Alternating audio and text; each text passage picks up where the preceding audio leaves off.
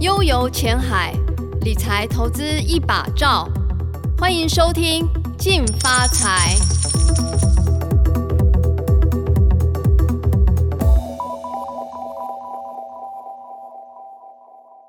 各位听众，大家好，欢迎收听由静好听与静周刊共同制作播出的节目《静发财》，我是静周刊理财记者欧阳善玲。今天我们邀请到的是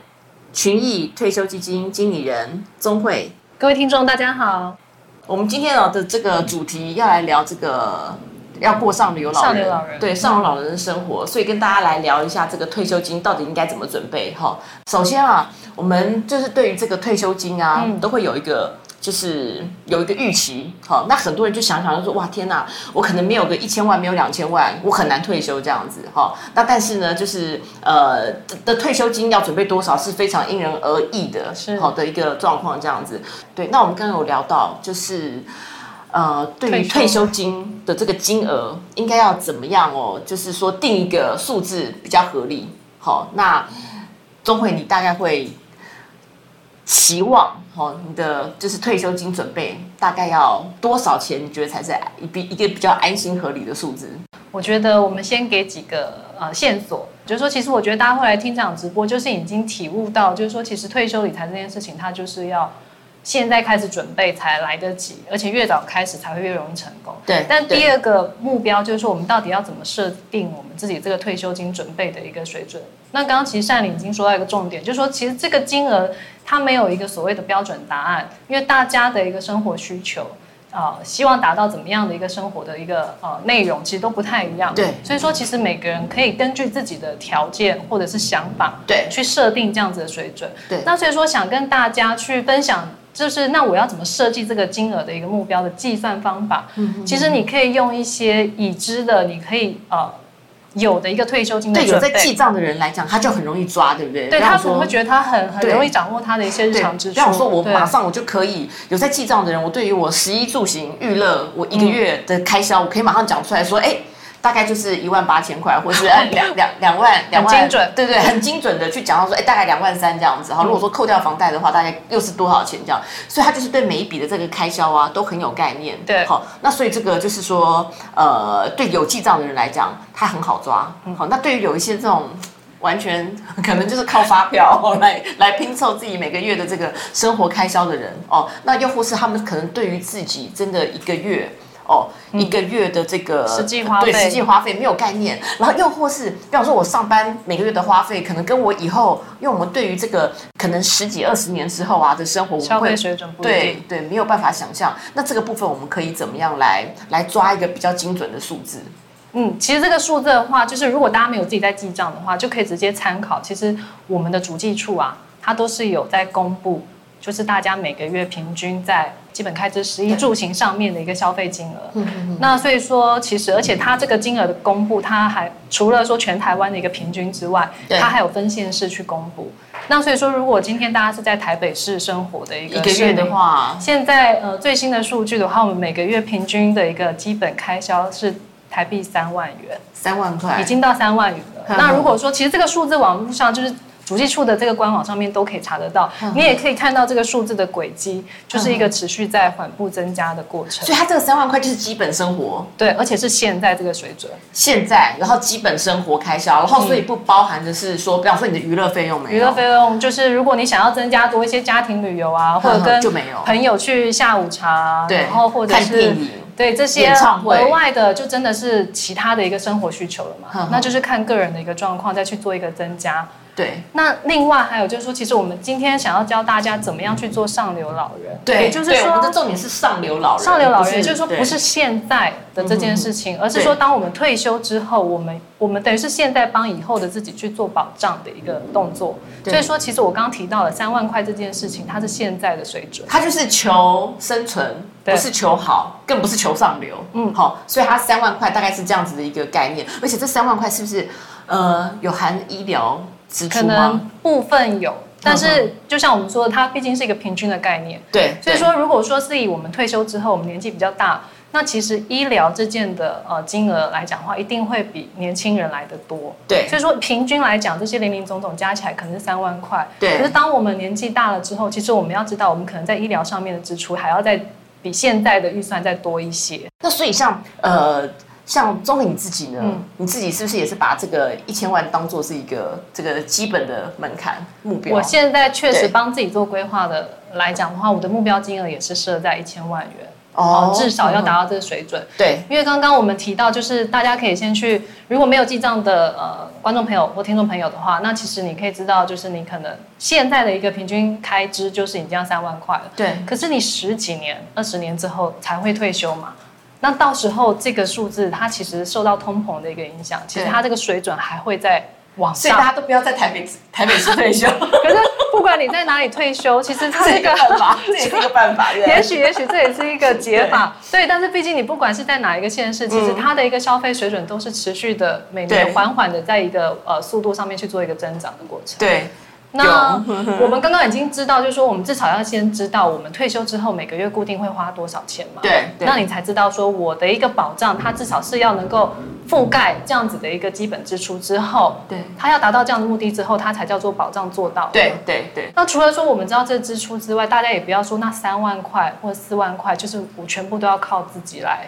存。对对，其很实辛也苦没有那么可怕。对因为实际上我们还有劳保、劳退。对，那虽然说现在的一个年轻的制度，它可能还会再改革，还会再嗯变，对还会再变。那、呃，以现在来看的话，平均统计出来就是说，它现在的劳保、劳退每个月可以提领的金额大概是两万到两万五。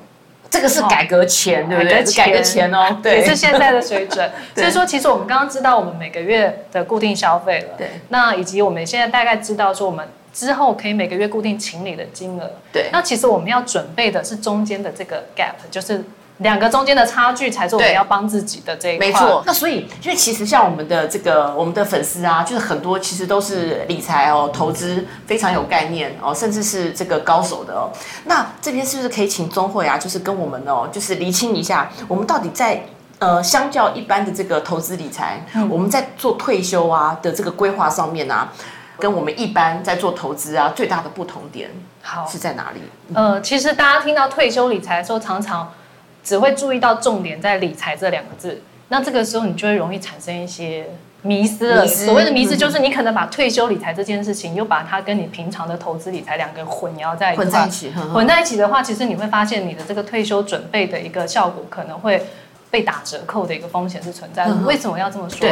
因为其实一般我们大家投资人都已经很专业了，都知道怎么去做投资理财规划。对嗯那其实大家会收集到很多的市场讯息，然后每天看着市场的一个呃上涨下跌，嗯那你可能一直想办法要去分析说现在呃下一个市场上涨的机会在哪里，嗯我对要怎么样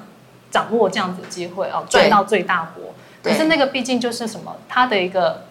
这个呃投资理财的目的是在于短线，对它哦。是短期的，所以是说，我们不要粘粘粘，就是说跟市场跟盘势粘太紧，对，哦，贴太紧因，为呵呵投资理财它的呃，我们对它的一个投资策略成功的定义是在于对说它这个报酬率有到极大极大化这个效果，对那我们可能才会定义说这样子的策略是成功对嗯的。但是退休理财它的重点不是说我短期帮你冲到最高的报酬率，对，因为退休理财这个策略，你要定义它真的成嗯功，其实是在你退休这件事情发生的时候，对你过去的这个策略是不是真的帮你做到了这一桶金的准备？对对对所以它的这个策略的目的完全不一样的逻辑对它的哦成功性并不是在这个短期上面的时候，它对是不是掌握了九成，对全部都 catch 到的一个状况。对它其实重点是在这么长时间的投资的这个累积过程当中，对最后它是不是可以从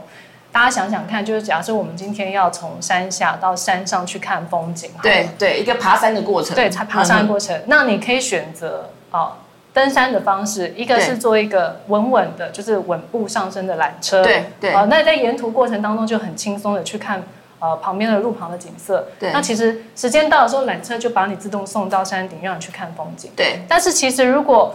你选到错误的一个交要通求快的话，你对觉得你是越野型的跑手，你就这样一路这样子冲，你可能冲到半山腰你就没有力气了，而且有可能哦你选到的是云霄飞车，它对有时候会带你冲得很高，让你觉得说哇，我看得比山顶还远了。对对但其实为什么我们说呃，在退休理财这件事情，它在核心策略上面最大的差异就是说，对它一定要有控制波动的能力。哦，因为波动这件事情，其实它当然就是说它是一个报酬的可对能性，对那它是报酬增加可能性，同时它也就是你失去这个报酬率的可能性。对，所以没错，就是我们过去啊，一般在投资的时候啊，我们很喜欢比报酬率，很喜欢比绩效。对好、那我们就其实我们忽略的啊，就是退休金啊、准备啊，最该应该要重视的就是波动、波动嗯性，然后以及风险。所以这个是完全不同的两种操作逻辑。那好了，现在大家就是这个问题哦，纷纷的这个跑出来了。 就是我们今天把这个钟慧请到这边，因为钟慧她就是这个好想退哦的这个是基金操盘手这样子，基金经理人，他在对于这个退休金啊的这个投资还有配置上面啊，非常的有一套这样子。哎，对，是我就说我们的粉丝其实熟龄的还就是还不少，嗯所以有很多现在有有几个四十五岁的，他开始问了。就说那现在，如果说过去都在，比方说都在呃养小孩啦，哦，然后都在那个呃还房贷，嗯对哦，那现在开始慢慢的比较脱离啊，就是这个经济的这个负担之后，他们才开始想到要帮自己存退休金。嗯是对，那刚当然钟慧讲的很好，就是说退休金你越早启动，你的这个压力越轻。对但是偏偏就是有很多人生的责任，那你没有办法，就是说从可能从二十五岁或是三十岁，你就很有先知灼见，你可以开始存退休这样子，嗯嗯嗯对，存退休金。那所以现在对于差不多四十岁左右，甚至四十五岁的人来讲啊，你会怎么样建议他们应该要怎么样来做这个布局？本来我们今天来讲这个上流老人这样子的一个主题的时候，也是对希望说是让全部的民众大家都可以根据自己的需求哦去找到一个合适的方法。那所以说，其实这边有帮大家准备一个呃资料，那我们可以看到就是说，假设我刚刚提到说自己在自己也是把这个哦退休金的一个目标是设定在一千万元这样的水准的话，其实我们在不同的年龄层开始做这件事情的时候，需要每个月准备多少的一个金额来做这个投资的准备？对，那从图表上面的资料的话，那可以帮我看一下吗？就是呃，其实，在以一千万元的这个退休金准备的一个部分来讲哦，我们下面的这个呃 X 轴就是坐标轴的部分来讲的话，对就是年龄层的部分。那也可以看到，其实 Y 轴就是值的部分来讲的话，其实它的这个就是说我每个月要投入的金额。那可以看到，其实大家如果说都是以一千万元去做这个退休目标的准备的话，那其实二十五岁就开始做这个每月投入金额的一个呃民众啊，那其实他每个月只要花五千块钱，对，就可以在六十五岁退休的时候对，帮自己存到一千万元了。对，那其实我这个资料还想要跟大家特别强调另外一个重点，就是说我这边的计算每年的投资报酬率，其实我只有用六个 percent 去做一个估算的基准。也就是说，其实大家要存退休金，不用担心说我一定要去找到哦最会涨、涨最多的那样子的投资工具，我才能够达到一千万元的退休目标。对，对所以其实我们在工具上面选择重点是稳健型的一个部分。对，刚刚提到嘛，其实我们这个策略要成功，最终是我们在退休的那个时间点的时候，对这个策略是成功的对。所以说，大家在投资的过程当中一定要知道哦，就是说我们重要的不是去看说它每一次短线爆发性在哪里，对，重点是当市场风险发生的时候，这个东西它的策略有没有真的是抗跌，它有没有帮你守住你这个策略的一个储存的过程。对，那图表上面也可以看到啊，就是说，其实如果是呃晚一点开始，三十五岁才开始的， 40四十五岁才开始的， 45岁对对，那其实我们还是一样设计一千万元退休金目标的话，其实大家真的就是应该要增加自己每个月在准备的金额。对，要投入多少呢？大概如果是三十五岁，因为你已经比二十五岁的人晚了十晚了年10嘛，年对对，所以说其实五千块钱的一个准备金额，你可能要拉到接近一万块钱。一万，哦对，那如果好说再晚一点，你等到四十五岁、五十岁，现在才呃开始重视这个问题的话，也不要担心。其实退休理财它要成功的重点就是越早开始越好。对你现在想到了，你就现在开始，永远不会嫌晚。所以说，其实越年轻的族群啊，因为你越早开要选始准备积极的的，你真的要选积极型的账户。对因为这个时候退休理财你的目的来讲的话，其实。在准备期的过程来讲的话，它的重点是放在增加你的退休金这个对概念。了解，但是好你退休之后，其实退休理财还是要继续做哦。如果说现在是已经有退休的朋友在看的话，对其实这这是今天另外一个重点，就是说退休理财这件事情不是还没有退休的时候才要烦恼的。当你退休之后，其实这件事情是持续存在的。对对，因为对你已经没有其他的一个呃恒常所得或薪资收入的来源了，你只剩下是不停的支出。对所以说你要确保的是，你已经准备好的这个退休金，嗯其实它还是要有持续在一个增值的一个能力，对你才能够抗通膨。或者是说保保护自己长寿，你可能会有其他的一个更多的一个人生支出需要准备。对，那不过刚刚我们讲到，就是说，像你可能已经四十，好四十嗯五了，那可能前面你在辛苦还还房贷嘛，你可能对每个月要嗯丢丢两万块钱在房贷这样子，那可能你进入了四十五岁哦，五十岁，你可能房贷的压力减轻了，你就把那笔钱拿出来，嗯对对对投入好、投入这个呃，就是我们的这个退休产品，然后也是一样，我们的报酬率。这个时候就有一个问题了，因为我们二十五岁的时候，我们可以抓六 percent 的，是好。那等到我们四十五岁、五十岁了，我们是不是就真的只能够去选保守型的产品？没有哎、其实我刚刚那个图表里面，你可以看到我所有年龄层都有摆出来嗯哦。对那其实四十五岁这边，我设计它一样是用每年六个 percent 的部分哦嗯下去做投资。对，因为毕竟它是退休，我刚刚提到了对，重点是你在需要这个退休金的时候，它帮你储存存到这样子的目标。对所以说这个策略它本身的一个核心重点就在于说，你必须要做到波动度控管对嗯这件事情。那所以说，其实如果是刚刚那个图表上面资料的话，四十五岁的朋友啊，那如果是呃比较晚才开始做退休。规划，对那确实你每个月投入的金额可能是要接近四万块钱了解嗯哦。但是毕竟刚刚有提到，像你有提到，就是说其对嗯实呃四十五岁才开始做退休规划的朋友，他可能在呃前面跟二十五岁、三十五岁的朋友，他原嗯本在这个金额他的一个呃所得上面的一个分配的状况就不太一样嗯了。对，那所以说其实大家可以呃除了刚刚我们建议的一些每个月固定投资的金额，这个算是下限。如果对你有能力。在每个月开始启动的时候，就存存更多的金额，那当然是嗯越容易达到。对，那至于说这个呃所得的分配的一些想法的话，我觉得因为不同的阶段，就像刚刚讲到了，如果小朋友大了，那房贷压力轻了，其实你势必的就是说原本在非必要支出这一块的一个比重就会增加。对假设对说我们就是这么多的一个所得，那我们以前可能要照顾很多呃家庭上面的一个负担，对那也许说这一块饼当中，我们有一半以上都必须是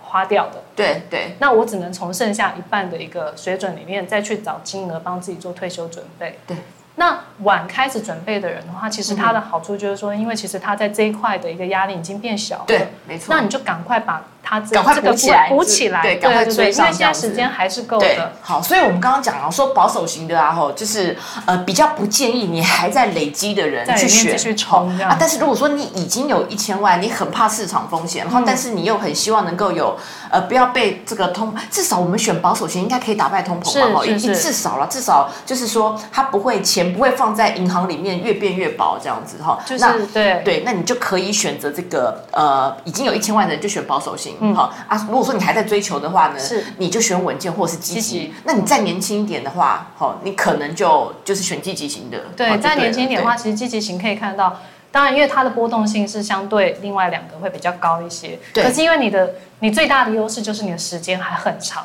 对很充裕，所以说所谓的长期就是说，其实长线它可以保护短线上面的波动，对你就是稳稳的定期定额做你的投资纪律这件事情，那你就会发现说，其实市场的涨涨跌跌、涨涨跌跌，几十年之后，当你需要再统计的时候，你变成每一次低档你都有还在市场面做加码。对，没它错。嗯累积出来的这个效果就会非常的惊人。对，然后有人问，那如果说要帮小朋友选，我是不知道小朋友多大， 但是我们今天这个是上流老人。然后，可是我觉得这个要凸显一个，就是说我们可能在退休准备的时候会有一些迷失哦、比方讲说，呃，因为退休它就是一个二三十年之后它才会是发生的事情，但是这中间呢会有很多你人生的这个意外这样子。比方讲说，你可能要去买房，然后小孩子可能要出国念书，然后你可能出现了中年危机，你可能收入被迫中断，哦，它这些其实都是在累积退休金的过程当中啊，一些就是说一些风险，然后一些意外，哦，你可能都来不及，哦，来不及这个就是应付这样子。对，那所以像刚刚啊，就是说有人问到，如果说他要帮小孩子存的话，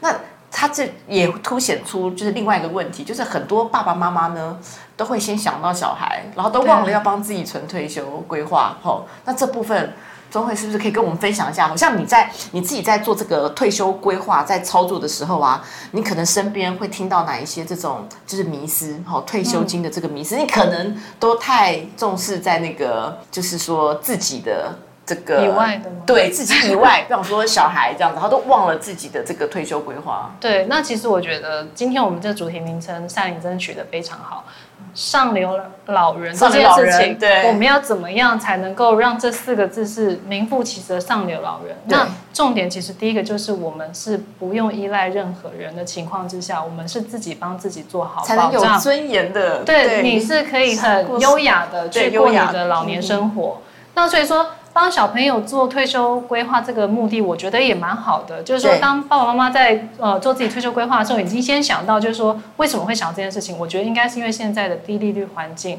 嗯让大家知道，就是说，其实钱用存的，它可能太慢，太慢。嗯，那如果说等到小朋友大了一点之后才开始存，会就不是会父母都想又要浪费了这个对时间了？就是要多帮小朋友一对点这样子，对，但我觉得现在的话，如果你有这个能力，可以帮小朋友一起做，那当然更好。那那可是呃，现在最重要的是我们自己，对其其实实是正在自己对对我们正在比较接近的往退休这个时间点靠近。对，那所以说，其实，在做规划的时候，其实我觉得啊，还是要先以自己的这个目的为优先。对啊那小朋友的部分的话，可能就是额外的一个情况。那至于说，刚刚善你也是有提到，就是说我们在准备过程当中，可能还是会有一些无法预期的一些风险发生对，。对，那所以说，其实今天想要跟大家分享，就是说、嗯退休理财哦，大概就是三件事情，只要做好这三件事情，嗯好，大家笔记下来，对三件三事，三对，大招，三大 招第一件招事，对，就是越早开始越好。这这这对我们这种这种四十岁以上，我们的这种粉丝四十五岁都是听心酸 的，所以第一招，第一招就是给第给一招年就轻是人，现在开始，立刻开始，对不要再等了，对，不要再等了，对，好，第一招就是现在马上，现在立刻马开始上做，对，而且今其天就实我们要告诉大家的就是说，其实这个金额的规划没有要说你每个月存到多多高的一个金额才能对，够先开始再说吧，对，哈先开始。而且哦对其实三千块、五千块，大家可以想，我可能每天少喝一杯咖啡，对我一天少了一百，存一百块，对，省一百块，我一个月就存到三千啦，对我就可以对做退休你理财了，就可以做就比较有机会接近上流老人，对对对，而且你一天只要帮自己对省一百块、两百块，其对实你就有做上流老人的这个本钱了，对你就已经开始做这件事情了。对所以说，呃，及早开始准备的话，当然你会让自己中途当中，如果遇到一些无法预知的风险的时候，你的一心理负担压力其实就不会这么大。。 对，没错，那再来第二大招，第二招第二招就是说你的工具要选对，嗯对的投资工具，它重点就是要能够跟着市场上涨，对但更重要，它是能够抵抗市场的下跌。对，我们刚刚讲到这是第二招，对不对？对。好，那那个双福问说，已经六十岁了还来得及吗？ 我们现在年龄层越来越那个，给给中会的这个考题越来越越来越难，哦对会不会？那现在六十岁的，六十所以岁的投资朋友的话，我觉得如果他今天还有这么高的一个呃热情哦，对投资市场还有这个热情的话，其实我会建议他可以小部分的金额真的是来投资在我们的积极型的一个账户。哦为什么？因为其实呃，如果你还是有一个所谓的增值的目的是希望能够在里面的话，那其实代表说你自己的投资风险属性可能也是比较偏稳健或积极型的。你就说那六十岁的 人，对，因为如果说我们今天为什么设计成目标风险类型，对积极、稳健、保守，那就是让投资朋友其实你很好选择。刚刚我第一个建议就是说，你如果是很早就开始做退休理财的对投资朋友，你就顺顺的跟着这个时间走。对年轻一点的时候选稳健哦，选积极，然后中年的时候转成稳健，那退休以后你就转成保守。对它这这是一连串的一个过程。对那为什么？其实，在转成保守之前，你已经帮自己准备好了。那你只是你接下来退休之后，不用再去跟着市场上上下下，晚上睡不着觉，对，所以就选保守。嗯嗯嗯，可是如果你是一个积极型的投资人，其实我相信你不会 care 说你今天是几岁还在这个市场里面参与，对对，那你会期望说，你每一次的一个投资的效果都是要符合你自己比较积极的投资目标的嗯话，那其实我们为什么区分成积极、稳健、保守？也就是说，当你已经很明确知道自己的风险属性在哪里的对时候，你就直接去找到对应你需求的产品。那这就是为什么这样子区分的话，因为这三档账户啊，对是有很明确的投资比例的一个控管的限制。对它的目的是什么？就是这三档账户，他们永远在这个投资策略呈现出来的结果，就是会符合他们告诉大家的。我是积极，我是稳健，哦我对是保守对，嗯它不会跑掉。我不会说我积极型的账户抄一抄之后，突然变成哎怎么变成保守型的一个对样子对，让你不知道说你自己选择到了一个什么样的产品。嗯嗯所以说，目标风险类型的基金，它的好处就在于说，对其实投资人很容易去做选择。那你要去做规划的时候，其实它也很容易搭配。对对对嗯，好，所以六十岁的人，这个时候你会建议他，就是首先第一个，如果说银行有钱的话，有闲对钱的话，你只要拨一部分，一部分一小部分，对然后投入到稳健型稳或积健极型型，，对，，就也不要保守了，因为其实保守的话，跟你现在放在银行，它的是不是差异不会太大嘛？毕竟我们如果对就算是保守型的那个账户好了，对其实我们的呃目标，也就是说它都是有一个抗通膨的能力，对而且哦抗完通膨之后，它都还在帮你增值。对那只是说六十岁的朋友，对他说要开始投入的他话问，对，现在还来得及吗？六十岁，如果说就是我们一开始帮大家整理出来的金额的话，你会发现，就是六十岁的朋友，那你可能现在每个月投，在五年之后你就退休了。对那也许现在你每个月投入的金额就是真的是要多，要可能要三万，就可能要再更多一些。对。那如果说你是已经有一笔钱的朋友的话，其实对直接选保守型的账户就已经是可以满足你退休后的对需，求如果说你差不多就是接近了我们上流老人的目标，大概一千万左右的话呢，那你就是直接选这个保守型。嗯然后刚刚也有人在问哦俊在问说每个月。在这个提拨薪资的比例要多少才比较合理？所以俊，你有没有发现，我们今天呢、来问退休问题的，都要先报自己的年龄， 我们要知道你现在大概几岁，然后对，然后我们才就是说，可能你年轻一点哈，你可以提拨个就是说五千，哦，五千左右，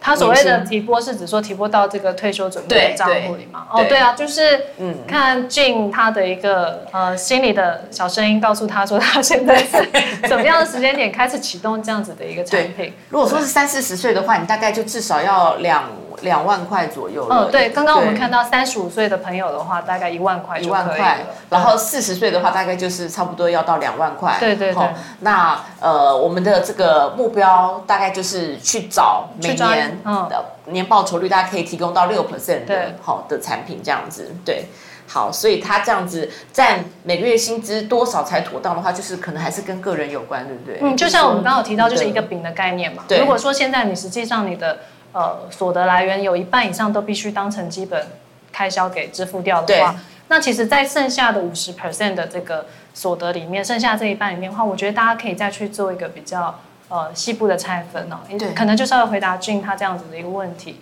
那有五有一半的这个金额你没办法去做一个退休准备，剩下来的这个部分来讲的话，可能你可以稍微再去做一个一半一半的切分。对对，那对等于说你可能用四分之一。那如果说这样子还太高的话对，那你就可能用六四，就是说剩下的这一半里面，你再拿四成的一个钱出来，那对大概就是你整个呃所得薪资收入里面，可能就是两成到三成的金额对来做这个退休准备。好，然后所以刚刚东会讲到了，就是说我们在退休准备这件事情上面呢，嗯有三大绝招。第一个就是不要想了，现在就开始，对因为一定是越早开始越好。那不管你现在是二十岁、三十岁、四十岁，好，你可能今天有五六十岁的人也都有进来问这个问题，嗯这样子。那当然就是说这个呃长这个算是什么马拉松赛，你就是现在开始跑就对了。对哈对对那第一个就是说你要选对产品，产品的重点就是在波动率后。控能够有控波动风险的这个能力，而不是在追求这个急涨，或者是说在追求短线报酬的这个上面。哦，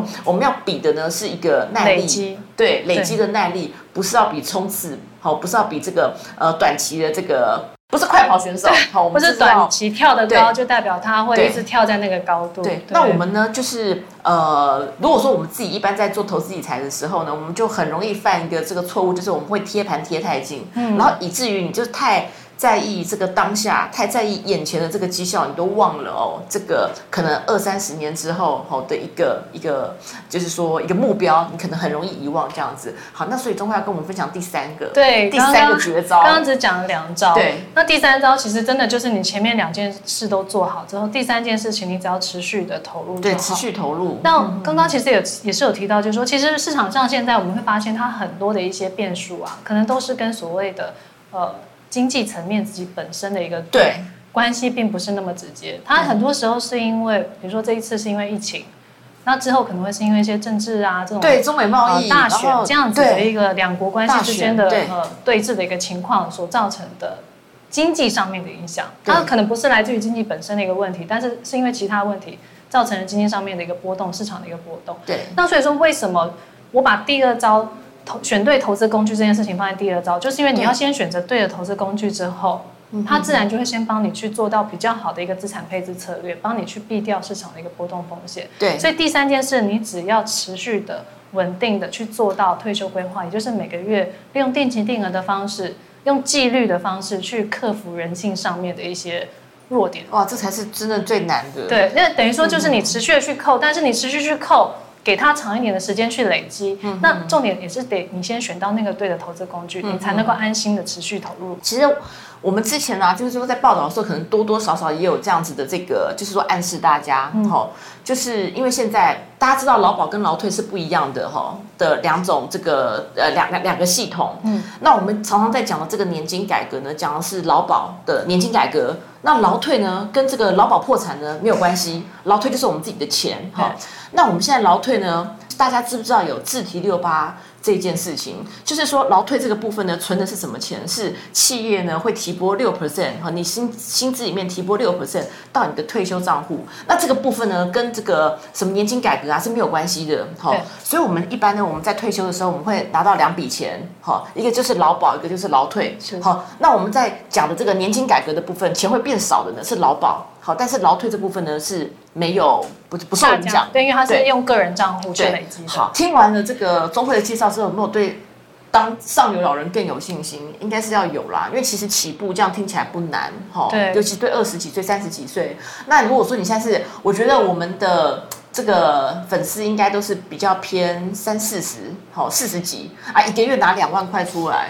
大家省一点这样子，然后呃六趴的产品，呃中会可以呃去年就有达到这样子，对对好，那对大大家也可以参考。好，那我们今天呢，呃，时间差不多，那我们很谢谢钟慧，然后来跟我们分享，谢谢大家对，谢谢大家哦，谢谢，谢谢拜拜